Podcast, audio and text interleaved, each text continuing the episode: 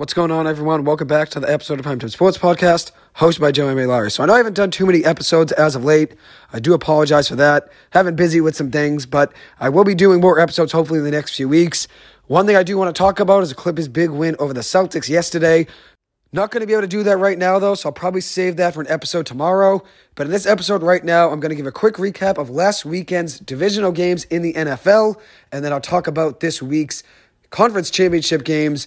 We have two games coming up, one shortly, so I'm going to try to get this episode over quickly. I'll give my predictions for both those games today. We'll start off with a recap of last week's divisional games. The Ravens took down the Texans 34 to 10. I thought it'd be a tough game for CJ Stroud and that Texans team. I thought it'd be a close one though. I didn't expect it to be a game where the Ravens blew them out by three touchdowns. That ended up being the case, 34 to 10 final. The Ravens really took things over in the second half, outscoring Houston 24 to 0 in the second half. That was a big difference maker in the game. That Baltimore defense is legit. They held Houston to 213 yards on offense and made things tough on CJ Stroud. Just 175 yards from him, no touchdowns on the day. That Texans team that lit up the Cleveland Browns the week before only scored 10 points against that Ravens defense. And the only touchdown that Houston team scored came from a punt return from Steven Sims. So that just proves how legit that Baltimore Ravens defense is. And obviously, credit to the Texans. What a great season for them. CJ Stroud should be the rookie of the year. He had quite a season, so he is my pick for Offensive Rookie of the Year. Next up, we have the Packers and the Niners. The Packers should have won that game. They gave up 10 points in the fourth quarter. They were actually leading heading into the fourth quarter 21 14. They were up 21 14 heading into the fourth quarter, gave up 10 points in the closing quarter, giving up a touchdown with one minute and 11 seconds to go. A six yard rushing touchdown by Christian McCaffrey ended up being the game winning score for San Francisco. I was rooting for the Packers in that game. I thought they were going to win, but things really fell apart for them in their last three or four drives. Their last four drives were an interception, and that was with two minutes left to go in the third quarter. Then a punt, a three and out. Then a missed field goal, and then an interception, 52 seconds left to go. They had a chance. They were on the 40 yard line, their own 40 yard line, with a couple timeouts, I remember right. And Jordan Love made a bad pass, bad decision, threw the ball in the middle of the field, ended up getting picked off, and that ended up being the game winning play for San Francisco who ended up winning that game 24 21. I was rooting for Green Bay in that game. I liked them to be the upset pick. That obviously ends up not being the case. Another team that I liked to win last week were the Tampa Bay Buccaneers, and they ended up losing to Detroit 31 23. Detroit found a way to win that game. They gave up 408 yards to that Bucks offense, but they still found a way to overcome that and win the game, which is obviously a big difference maker. They had no turnovers, which ends up being a big reason they end up winning that game. As for the Bucks, they had two turnovers in that one both of them being a Baker Mayfield interception, who actually ended the game with an interception, made a bad pass over the middle. It was a minute and 39 seconds left to go. They were down eight points, ended up getting picked off to end the game, and that was a difference maker there. They did have a chance, though, at the end, down by one possession. They would have needed the touchdown and the two point conversion, but still had a chance nevertheless. Detroit's defense, though, is a little bit of a worry to me, but at the end of the day, they found a way to win. And then you had the Chiefs versus the Bills, a game that went right down to the wire, as you would imagine. The Chiefs ended up winning that one 27 24. But such a great matchup. Josh Allen, Patrick Mahomes going at it. That's obviously a great storyline in the game, seeing those two guys match up. But then if you just watch the game as well, it goes right down to the wire. Every single play is so exciting. And those are always fun games to watch. I love games that go down to the wire. That's where legends are made. That's where those big moments are always remembered, those historic plays. You always remember those plays because they came in big situations and close games like that game last week between the Bills and the Chiefs. Mahomes found a way to win that game, though. Credit to him. The Bills just cannot find a way to beat the Chiefs, especially in the games that matter. I know the Bills beat the Chiefs in the regular season this year, but this game obviously mattered more in the playoffs, and Mahomes found a way to win. Two touchdowns, 215 yards. Isaiah Pacheco was great, 15 carries and 97 yards and a touchdown.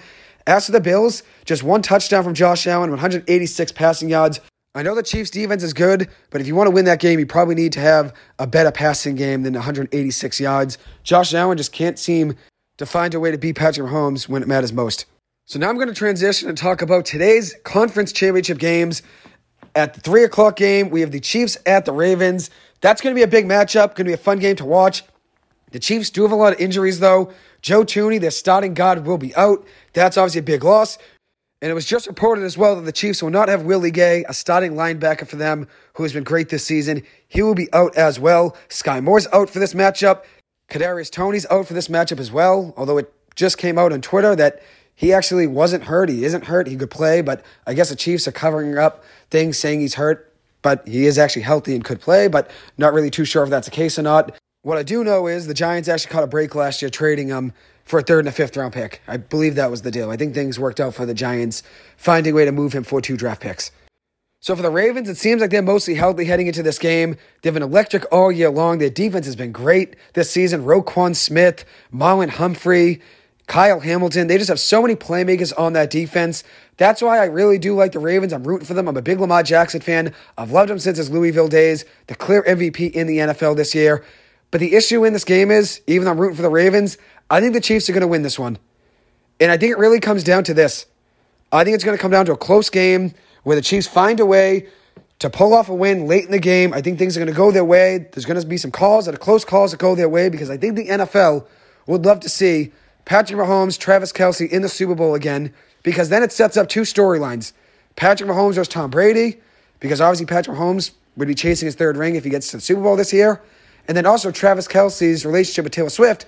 That would be a big storyline in the Super Bowl. The NFL knows they can market that a ton with Taylor Swift going to the game, flying from Japan, which she actually has a show the night before the Super Bowl in Japan, flying from Japan to the Super Bowl in Vegas. That would be a big storyline, something the NFL would love to cover. As for the Ravens, they're obviously a great story, a great team, but I think the NFL would get more out of the Chiefs being in the Super Bowl than the Ravens. And it comes down to just publicity and people locking into the game to see Taylor Swift on the field with Travis Kelce at the Super Bowl.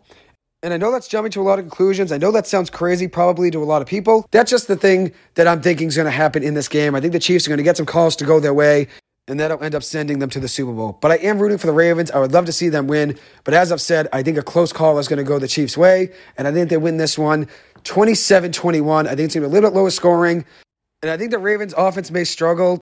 That Chiefs' defense always heats up in the playoffs. So I think Lamar Jackson may struggle throwing the ball today against Kansas City. We'll see what happens, though. As for the night game, we have the Lions at the San Francisco 49ers. That'll be a fun one. The Lions have really impressed me this season. I know I was a little bit down on them heading into the year but I wasn't really too big of a fan of the NFL kind of forcing the Lions on us with Dan Campbell's hard nosed attitude. With that being said, though, credit to the Lions, credit to the franchise for turning things around, and obviously congrats to their fans.